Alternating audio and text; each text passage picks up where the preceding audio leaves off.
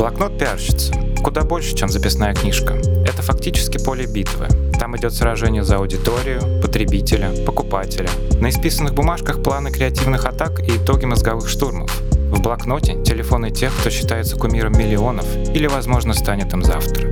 Наш подкаст об успешных кейсах и современных трендах пиар-индустрии. О том, как искусство связи с общественностью связывает воедино, казалось бы, несоединимые образы. Позволяет найти новые смыслы и добиться успеха там, где у конкурентов давно опустились руки. Это вы просто пиаритесь? Я не пиарюсь, не есть что сказать.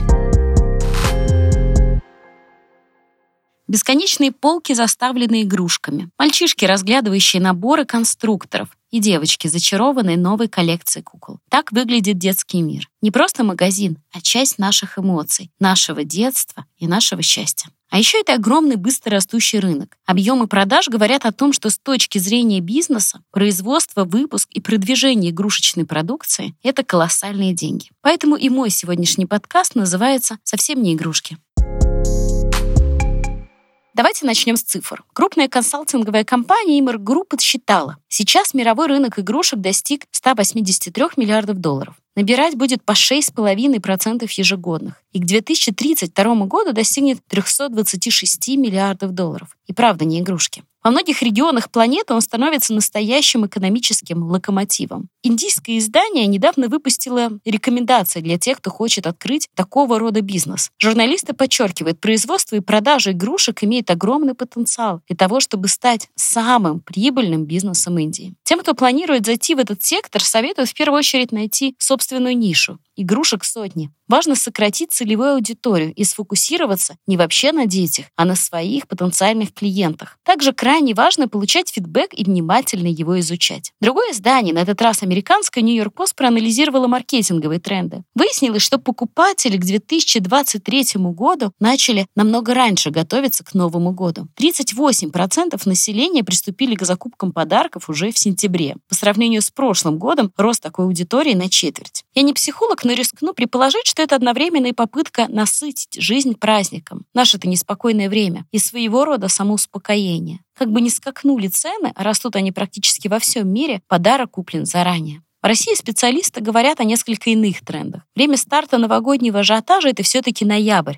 но еще не сентябрь. Но зато игрушки становятся все технологичнее. Как оценивают эксперты рынок игрушек в России? Об этом мой собеседник, пиар-директор группы компании «Детский мир» Наталья Рычкова. Расскажите, пожалуйста, вот исходя из года в год, как меняются потребности, покупки, что чаще стали дарить родители детям, что стали дарить чаще бабушки и дедушки, и что их главное ждет в этом новом году? Действительно, магазины наши с конца ноября наполнены настроением Нового года, украшены. Мы продаем и игрушки, и карнавальные костюмы, и украшения для дома, да, и для елки. И здесь из года в год спрос на игрушки остается совершенно стабильным и предсказуемым. Девчонки хотят получить в подарок либо мягкие игрушки, либо интерактивных собачек-кошечек, кукол классических. Мальчишки хотят парковки с машинами, радиоуправляемые вертолеты. И вот тенденция последних нескольких лет — это современная техника, техника, например, там квадрокоптер с видеокамерой, чтобы снять какой-нибудь модный там ТикТок с друзьями.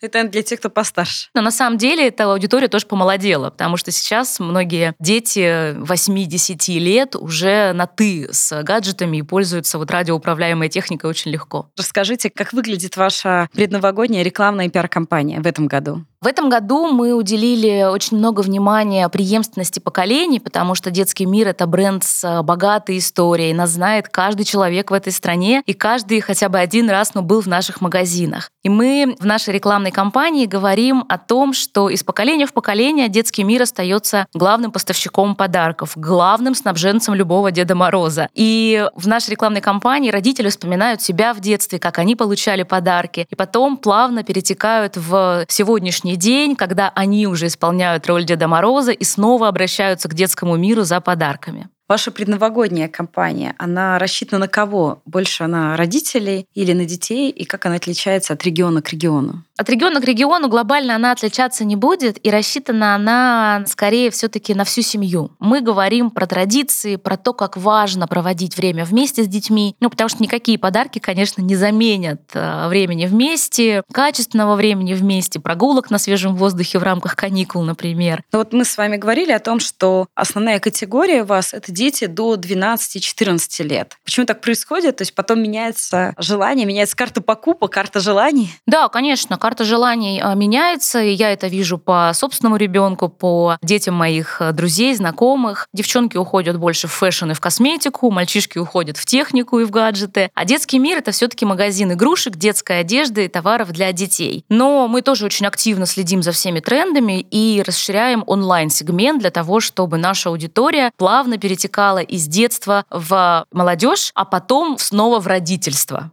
Какова будет а, средняя, на ваш взгляд, покупка? Уже сейчас, наверное, вы видите, да? Средняя стоимость а, предновогоднего подарка. Вот. А что он будет включать в себя? Книжки, развивающие игры, сладости или только подарок? И эта цена, она отличается в разных российских регионах или нет? Цена, конечно, отличается в российских регионах, потому что крупные федеральные города, как Москва, Санкт-Петербург, это одна ценовая категория да, подарка. Регионы чуть меньше тратят денег, и это всегда составной подарок, потому что родители, бабушки и дедушки, они, конечно, хотят всегда, чтобы подарок был полезный, какой-нибудь долгоиграющий, интересный, стараются дарить книги, чтобы дети читали, развивались. А вы в магазине или, может быть, в пиар-коммуникациях подчеркиваете, помогаете родителям сделать этот выбор? Подсказываете им, что сейчас сейчас в тренде, что на самом же деле ждет их ребенок. Да, конечно, конечно. Это и рекламная поддержка, и подсветка определенных товаров, да, с э, определенной ценой для того, чтобы проще было сделать выбор. И промо-активности. Мы с поставщиками согласовываем любое промо. Скидки, вот когда идут распродажи, конечно, есть определенный набор товаров, который уже нацелен на новогодние подарки. А если говорить о нашем детстве, опять же, вашему бренду 76 лет, а что изменилось в ассортименте по сравнению с нашим детством? Как изменился ассортимент за последние 30 лет? Что нового появилось сейчас?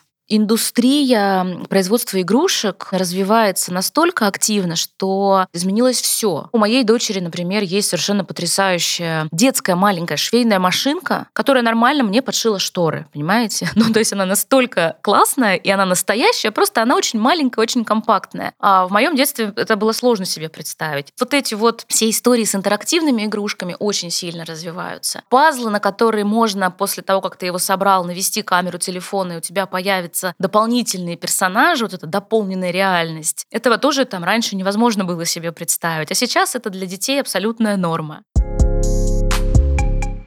В каком-то смысле зайти в детский мир — это часть новогодней культуры, сравнимая с банальным салатом оливье «Ирония судьбы». И это золотое время для индустрии игрушек во всем мире. Существуют разные рейтинги детских магазинов. По версии Time Out лучше это лондонский Хемлес в районе Сохо. Он существует с 1760 года, старейший в мире. Вот уж преемственность поколений. На второе место поместили магазин Лего в Нью-Йорке, в Рокфеллер-центре. Третье место у Кидиленд Хардзюку в Токио. Четырехэтажный магазин, где каждый этаж посвящен определенному виду товаров. Здесь главное разговор сейчас о том, насколько уязвимы детские магазины перед маркетплейсами, которые, это тоже отмечают аналитики МРГРУ, получили стремительный импульс на фоне ковида, в том числе и в России. Более того, даже популярность игрушек после 2020 года выросла, своего рода ответ на стресс. Согласно исследованию Рамира, о высоком пережитом стрессе в 2020 году заявили 72% мужчин и 84% женщин. И, возможно, именно стресс стал причиной того, почему в 2021 году на маркетплейсах стремительно стремительно разлетались тактильные игрушки, такие как попыта, и возникает вопрос, какое будущее у классических детских магазинов? Об этом мы спросим у Натальи Рычковой. Мне кажется, что сейчас таким серьезным конкурентом становится маркетплейсы. Да, это Озон, Валберис. Не только в плане цены, возможно, цена-то одинаковая да, у всех, или даже там где-то у вас может быть дешевле на какие-то категории, но, скорее всего, в плане удобства доставки. Вот как вы с этими возражениями работаете, и отличается ли ассортимент вашего онлайн-магазина от того, что представлено на полках?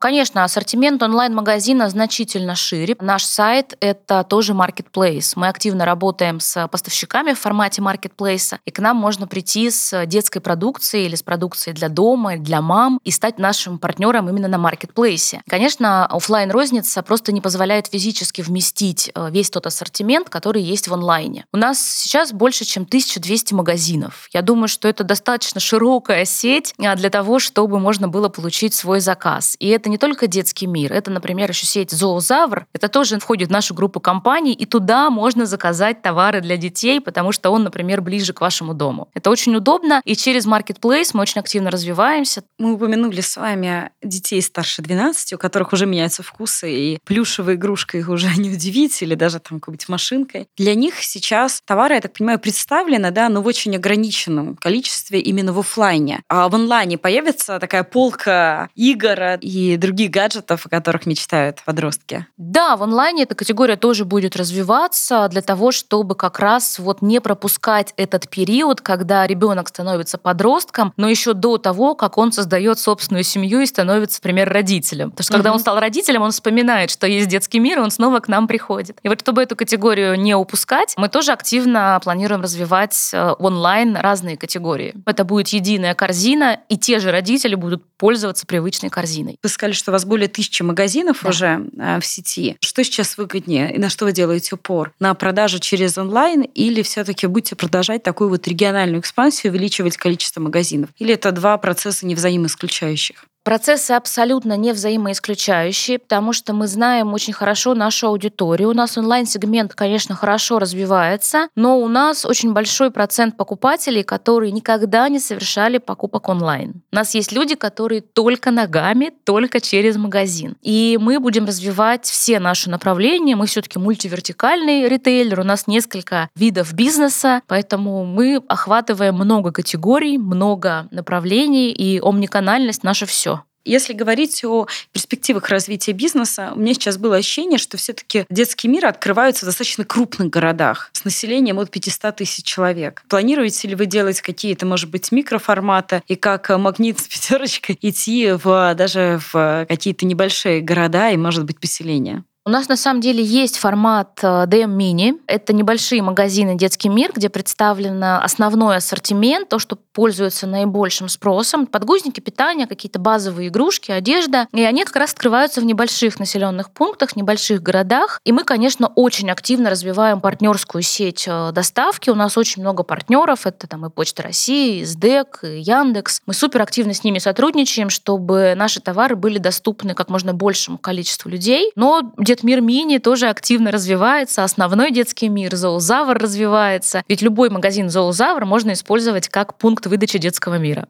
У меня такой еще вопрос. Вот есть такое мнение, что сейчас все больше игрушек из Запада, и эти игрушки такие порой страшные, агрессивные. А я, например, не покупала бы своей дочке целую серию кукол, которые, мне кажется, просто очень несимпатичные. Нет, добрые игрушки были, есть и всегда будут, потому что, ну, например, тот же Чебурашка, да, какой был вау-эффект, и дети очень хотели взаимодействовать с добрым, классным, плюшевым Чебурашкой. У нас прекрасно продаются принцессы классические, героини мультфильмов российских, да, вот эти принцессы, волшебницы, они точно так же есть э, куклы, девчонки в них играют. Пользуются спросом э, классические машинки, которые, ну, не могут быть агрессивными, да, гараж с машинками, он всегда останется гаражом с машинками. Плюшевые зайцы, медведи, абсолютно классические, с которыми дети любят засыпать в обнимку, тоже прекрасно продаются, дети их хотят, они желанные, дети хотят с ними обниматься. Ну, также, например, вот э, очень популярный в прошлом году и в этом году «Гусь обнимусь». И, кстати, вот эта вот история про подростков в том числе, потому что это не столько про маленьких детей, сколько вот про детей, которым 12+,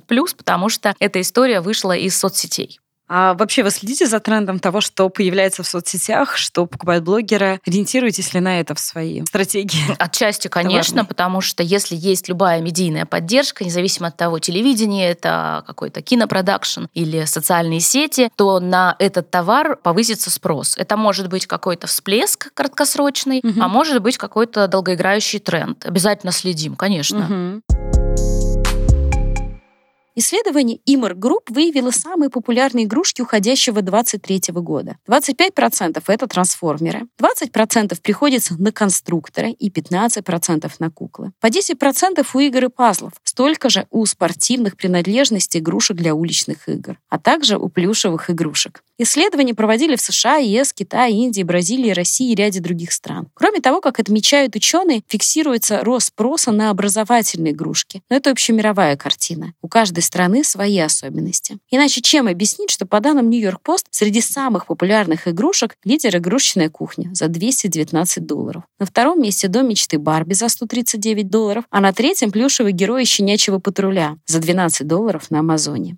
Есть пример, когда тренд удалось, скажем так, перезапустить. Помните, что такое тамагочи? В середине 90-х, когда они появились, такой девайс мгновенно стал супер популярным. Но в середине прошлого десятилетия вдруг произошел ренессанс. К примеру, в 2017 году в мире продали более 80 миллионов тамагочи, и это без учета подделок. Компания Bandai заработала тогда около 900 миллионов долларов, пишет состав.ру. А вот и прошлым летом производитель анонсировал запуск нового поколения игр, модель Tamagotchi Уни. У нее есть доступ к собственной метавселенной, где можно ходить в гости, ухаживать за виртуальными питомцами и даже создавать семьи. Это западная продукция. В России сегодня рынок во многом меняется. Огромный объем товаров идет из Китая. Это и утки Лаланфан, и персонажи игры Хаги-Ваги. А как дела с нашими игрушками? Насколько нашим производителям удается завоевать отечественный рынок? И вообще, как дела с импортозамещением? Я помню, как все мы родители очень испугались, когда стало известно, что Лего уходит из российского рынка. Я помню, что это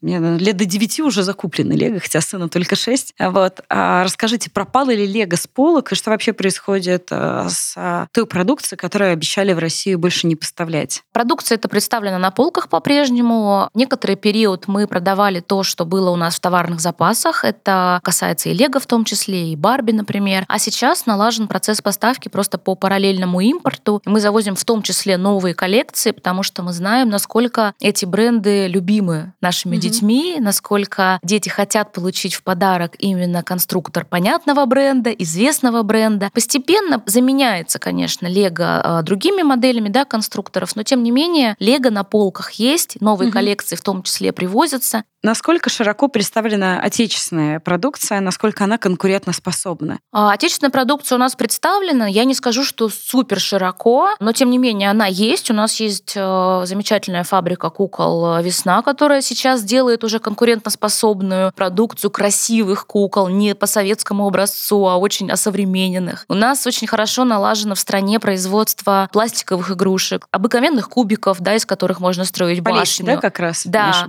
А, песочницы, да, вот грабельки, лопатки, то есть вот этот вот летний ассортимент у нас прекрасно налажен. Понятно, что продукция, которую мы привозим привозим, например, с фабрик Китая, она просто дешевле сейчас, потому что там объемы производства другие. Когда у mm-hmm. нас в стране наладится тот объем, который необходим современному покупателю, то и по цене наша продукция будет э, конкурентоспособной. Детский мир активно развивает и собственные торговые марки. Что уже сейчас продает детский мир собственного? Насколько это отличается от а, конкурентов, да, где вы выше конкурентов? И главное, кто это все разрабатывает? Действительно, у детского мира огромное количество собственных торговых марок во всех категориях. Самая большая э, представленность СТМ — это, конечно, одежда и обувь. Там 91% той одежды и обуви, которую вы видите в детском мире, это собственные торговые марки. И школьная одежда, и зимняя, и обувь. В подгузниках 30% — это наши собственные торговые марки. В категории игрушек это 27% сейчас. Мы стремимся активно к 30%. И от конкурентов нас, конечно, благодаря нашим СТМам отличается отличает э, цена, потому что мы производим это для себя, мы знаем, какой нам нужен объем, мы можем контролировать очень серьезно качество этой продукции. Благодаря этому нам удается держать очень хорошие цены. И в игрушках, и в настольных играх, э, вот в подарках, которые так любят. У нас есть и конструкторы под собственными торговыми марками, и куклы, и коляски для кукол. В крупногабаритной истории тоже кроватки, коляски обыкновенные, есть собственных торговых марок. И мы на это делаем акцент. Это для нас очень важная история история, потому что это идеальное соотношение цены и качества для родителя. И родители уже привыкли к ним, и у наших СТМов даже несколько премий и наград есть тоже вот в разных категориях. Продвижение игрушек – настоящее искусство. И хотя всплеск посетителей в предновогодние дни, а точнее недели, обеспечен, у маркетологов свои лайфхаки, как эти цифры увеличить. Среди них оформить входную группу. Здесь важна не просто вывеска, но и забавные симпатяги у дверей. Конечно же, и это важнейший элемент. На витринах должны быть работающие игрушки, чтобы ребенок буквально замер перед витриной. В магазине обязательно должны быть тематические зоны, где можно одеть Барби или запустить новую коллекцию скоростного поезда. А родителям ничего не останется, как в итоге достать банковскую карту из кошелька. Еще одна хитрость – магазинная валюта. Этот как с милями авиакомпаний. Выясняется, что малыш, участвуя в конкурсах, заработал прилично. Потратить виртуальные деньги можно только в этом магазине, так что даже обидно идти в другой. Принципиально важны подарки. Пусть даже небольшие машинки или динозаврики. Что касается размещения товаров, здесь маркетологи находятся между двух огней. С одной стороны, не самые востребованные позиции принято ставить пониже, но с другой стороны, нижние полки как раз на уровне глаз детей. И важно помнить, что магазин игрушек ориентируется сразу на две целевые аудитории – и детей, и взрослых. Поэтому многие хорошо продаваемые товары имеет смысл разместить пониже. Владельцы магазинов, в том числе небольших, отмечают, помимо оформления витрин, важны, например, конкурсы с голосованием в соцсетях. Кроме того, маркетологи советуют размещать рядом и хиты продаж, и то, что продается с трудом. В этом случае повышаются шансы продать не самый востребованный товар. Он быстрее пропадет зону внимания покупателя. Еще несколько хитростей. Наиболее востребованные игрушки должны находиться как можно дальше от кассы. Тогда покупатель пройдет через весь магазин и увидит весь остальной ассортимент. Выставлены около кассы мелочи, то, что изначально покупатель не собирался приобретать, например, сладости, аксессуары, наклейки, могут повысить выручку магазина на 20%.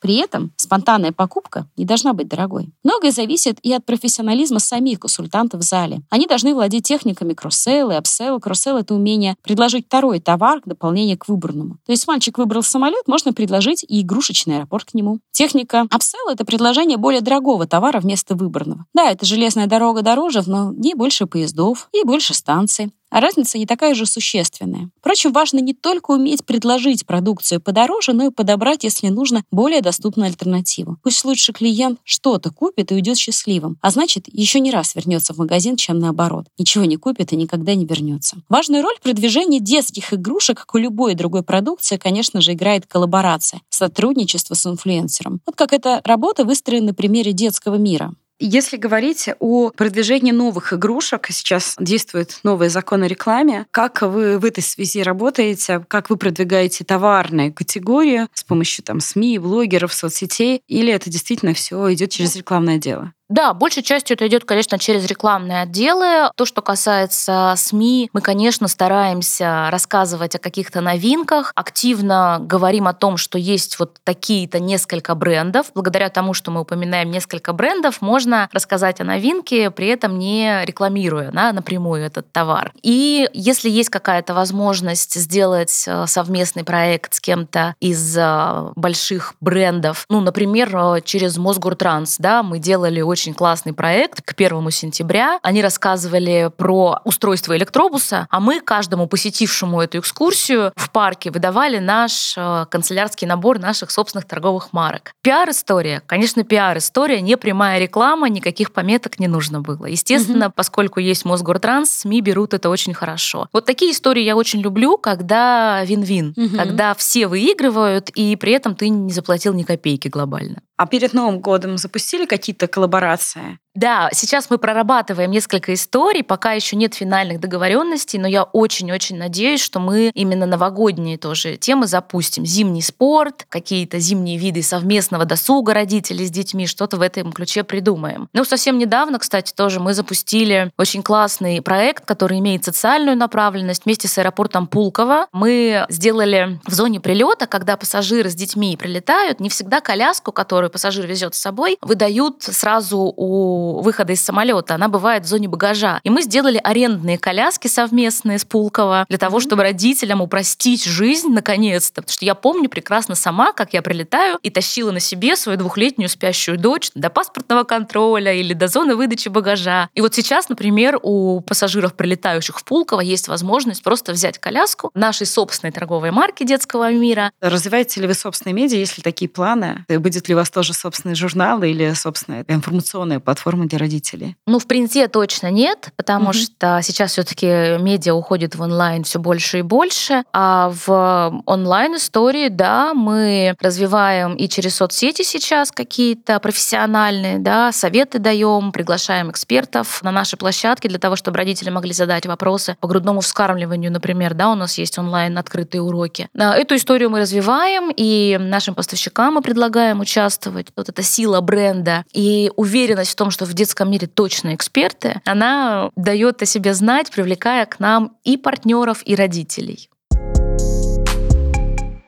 Конечно, как бы не были красивые и привлекательные прилавки детских магазинов, это бизнес. Детские магазины живут по законам бизнеса. Отсюда и классические маркетинговые приемы. Например, подарок основному товару. Известный американский производитель сухих завтраков компания Kellogg's еще в 40-х годах прошлого века начала выпускать хлопья с сложными портретами Супермена и других героев. К тому же пути пошел Макдональдс со своими наборами Happy Meal. Да и в 90-х, когда в России впервые появились западные жевательные резинки, дети активно подсели на коллекцию коллекционирование картинок с машинами или трогательными сценами Лавыс. Помните? А это дополнительный триггер для покупки. Американской писательницы Сьюзи Лин есть книга «Проданное счастье», где она критикует агрессивный маркетинг. И вообще, не раз выступала за детство без рекламы. Звучит красиво, но возможно ли это в принципе? Сомневаюсь. Более того, надо признать, что детские магазины и сами не стоят на месте, делая все больше акцент на благотворительность и поддержку тех, кто в ней нуждается. А это важный стимул и для публичного образа компаний, от которого зависит привлечение сотрудников сотрудников, подтверждает Наталья Рычкова. Мы поговорили в том числе и о благотворительном направлении детского мира.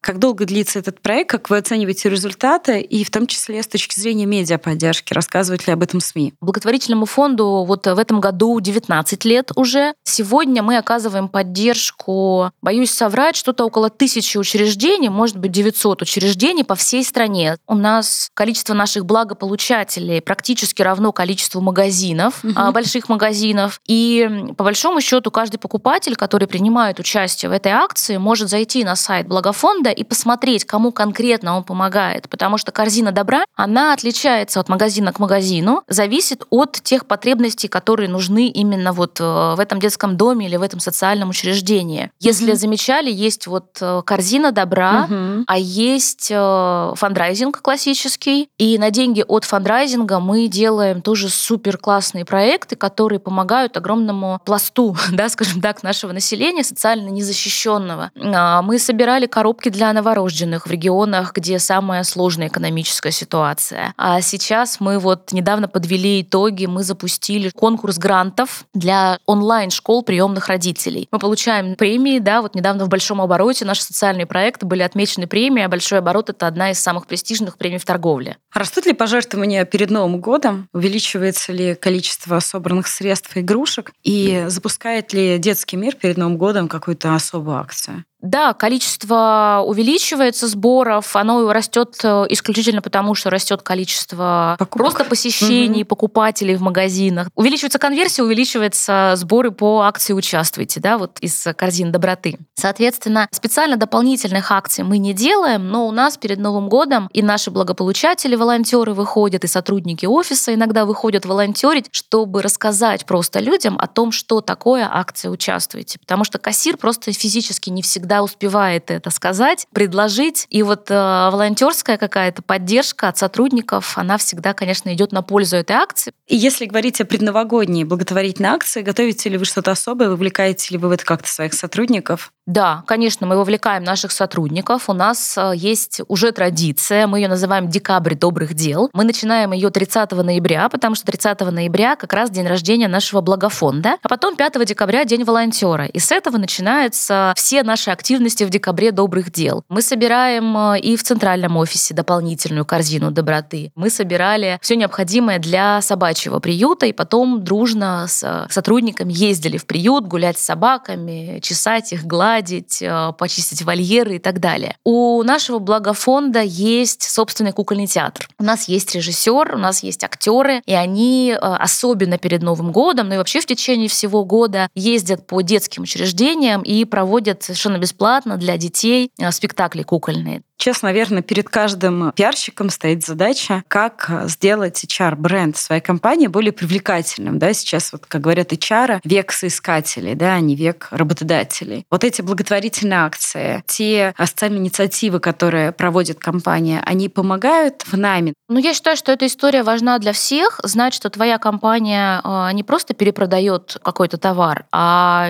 ведет социально ответственный бизнес. И для детского мира это не пустые слова. И действительно, объем помощи, который мы передаем нашим благополучателям, тот объем, который наши сотрудники и деньгами, и временем своим отдают на благие дела, я считаю, что он положительно сказывается и на имидже нашей компании в целом, и на имидже нас как работодателя. Вот если, опять же, возвращаться к HR-бренду, какие еще составляющие в его продвижении вы используете, кроме акцента на благотворительные социальные проекты? Что еще важно доносить и как? Детский мир, мы уже об этом говорили, это очень сильный бренд, сам по себе привлекательный, яркий. Детский мир — это очень стабильная компания. Это компания, которая, несмотря на все перипетии последних нескольких лет, не просто крепко стоит на ногах, но и развивается. Это тоже привлекает и соискателей, и удерживает да, кандидатов. Это понятная, прозрачная система оплаты труда, без каких-то подводных камней. То есть здесь наш сотрудник может быть уверен, что он получит свои деньги четко, в срок, в точно той сумме, которая которая была оговорена, а если приложит дополнительные усилия, то и премиальную часть в таком же обговоренном проценте или даже в большем, если сделает больше, чем от него требовалось. Итак, подведем итоги. Чтобы выиграть конкуренцию с маркетплейсами, традиционные магазины сами вынуждены идти в онлайн, диверсифицировать модели продаж и продвижения. Из-за ухода западных брендов бизнес не рухнул, но российским производителям еще предстоит немало поработать, чтобы отвоевать свою долю на рынке. Продвижение во многом зависит от коллабораций. Агрессивный маркетинг может сработать в ущерб компании. Нужно уметь предложить и более дорогую, но и более доступную альтернативу, чтобы потенциальный потребитель не ушел на маркетплейсы. Вот это живой диалог с покупателем вообще очень важный элемент, то, чего нет в онлайне. И от профессионализма консультанта в зале зависит, если не все, то многое. И, наконец, благотворительность. Это не выброс денег, а то, почему напрямую влияет на имидж компании, а значит и на продажи. Это был подкаст «Блокнот пиарщицы», и я Ольга Павликова. Я не пиарюсь, мне есть что сказать. И последнее. Все, что вы услышали в этом подкасте, не является рекламой. Блокнот пиарщицы. Я не пиарюсь, мне есть что сказать.